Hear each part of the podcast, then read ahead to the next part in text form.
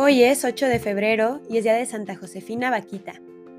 Vaquita, que en su dialecto equivale a afortunada, no es el nombre que recibió de sus padres, sino el impuesto por sus raptores. Tras los dolorosos años de infancia, nunca logró recordar su verdadero nombre ni su lugar de origen. Se sabe que nació en 1869 en la región de Darfur, en Sudán, y que formaba parte de la tribu Nubia, en la que vivía junto a sus padres, tres hermanos y dos hermanas, una de ellas, su gemela, secuestrada también por tratantes de esclavos. La captura de su hermana por unos negreros que llegaron al pueblo de Oglosa marcó mucho en el resto de la vida de Vaquita, tanto así que más adelante en su biografía escribiría, Recuerdo cuánto lloró mamá y cuánto lloramos todos. En su biografía, Vaquita cuenta su propia experiencia al encontrarse con los buscadores de esclavos, donde después a ella la secuestraron. Cuando aproximadamente tenía nueve años, dice Vaquita, paseaba con una amiga por el campo y vimos de pronto aparecer a dos extranjeros, de los cuales uno le dijo a mi amiga, deja a la niña pequeña ir al bosque a buscarme alguna fruta, mientras tú puedes continuar tu camino, te alcanzaremos dentro de poco. El objetivo de ellos era capturarme, por lo que tenían que alejar a mi amiga para que no pudiera dar alarma. Sin sospechar nada obedecí, como siempre hacía, cuando estaba en el bosque, me percaté que las dos personas estaban detrás de mí y fue cuando uno de ellos me agarró fuertemente y el otro sacó un cuchillo con el cual me amenazó diciéndome, si gritas, morirás, síguenos. Luego de ser capturada, Vaquita fue llevada a la ciudad de El Obeid, donde fue vendida a cinco distintos amos en el mercado de esclavos. Nunca consiguió escapar, a pesar de intentarlo varias veces. Su espalda fue el lienzo donde quedaron plasmados la humillación y maltrato. Más de 100 incisiones que fueron cubiertas con sal le dejaron cicatrices perennes y una memoria muy triste de sus primeros años de vida. Sentía que iba a morir en cualquier momento, en especial cuando me colocaba en la sal, cuenta en su biografía. El comerciante italiano Calixto Leganini compró a Vaquita por quinta vez en 1882, y fue así que por primera vez Vaquita era tratada bien. Esta vez fui realmente afortunada, escribe Vaquita, porque el nuevo patrón era un hombre bueno.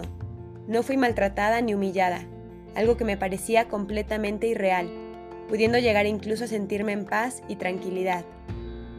En 1884, las circunstancias políticas hicieron que los europeos tuvieran que salir de la región y Legnani volvió a Italia.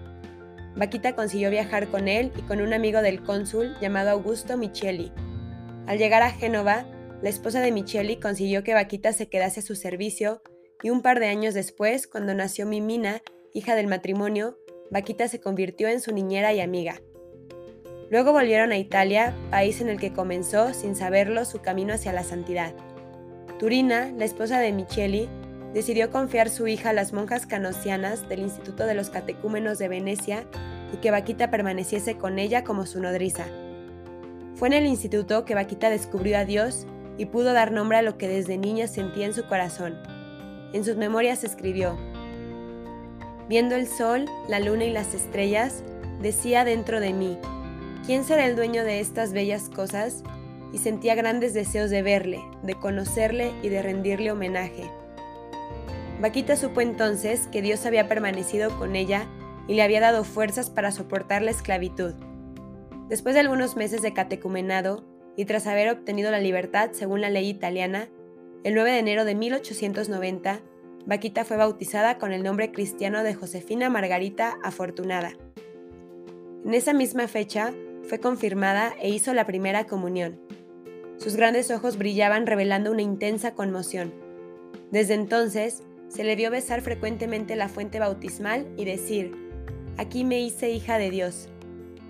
Josefina permaneció en el instituto y a los 38 años de edad, durante el Día de la Inmaculada Concepción, se consagró para siempre a su Dios, al que ella llamaba con dulce expresión mi patrón. En 1902 fue trasladada a Venecia y durante más de 50 años dio ejemplo de amor a Dios y servicio a los demás, participando en diversas obras educativas y de caridad, limpiando, cocinando y cuidando a los más pobres con una fe firme en su interior y un cumplimiento alegre de sus obligaciones. Su humildad y sencillez se destacaron. Yo soy definitivamente amada, decía Santa Josefina. suceda lo que suceda. Este gran amor me espera, por eso mi vida es hermosa. Algo que le costó demasiado trabajo fue escribir su autobiografía en 1910, la cual fue publicada en 1930. En 1929 se le ordena ir a Venecia a contar la historia de su vida. Luego de la publicación de sus memorias, un año después, se convirtió en un gran personaje, viajando por toda Italia dando conferencias y recolectando dinero para la orden. Luego llegó la vejez. Su salud se debilitó con una enfermedad larga y dolorosa que la postró en una silla de ruedas. A pesar de sus limitaciones, continuó viajando y dando testimonio de fe, bondad y esperanza. A quienes le preguntaban cómo estaba, respondía sonriendo, como quiere mi patrón. Murió el 8 de febrero de 1947 y sus últimas palabras fueron, Madonna, Madonna. Ella misma declaró un día, si volviese a encontrar a aquellos negreros que me raptaron y torturaron, me arrodillaría para besar sus manos, porque si no hubiese sucedido esto, ahora no sería cristiana y religiosa. Santa Josefina Vaquita, tú que encontraste a nuestro Señor y no cesabas de decir, he dado todo a mi Señor, Él cuidará de mí. María me protegía antes que yo la conociese.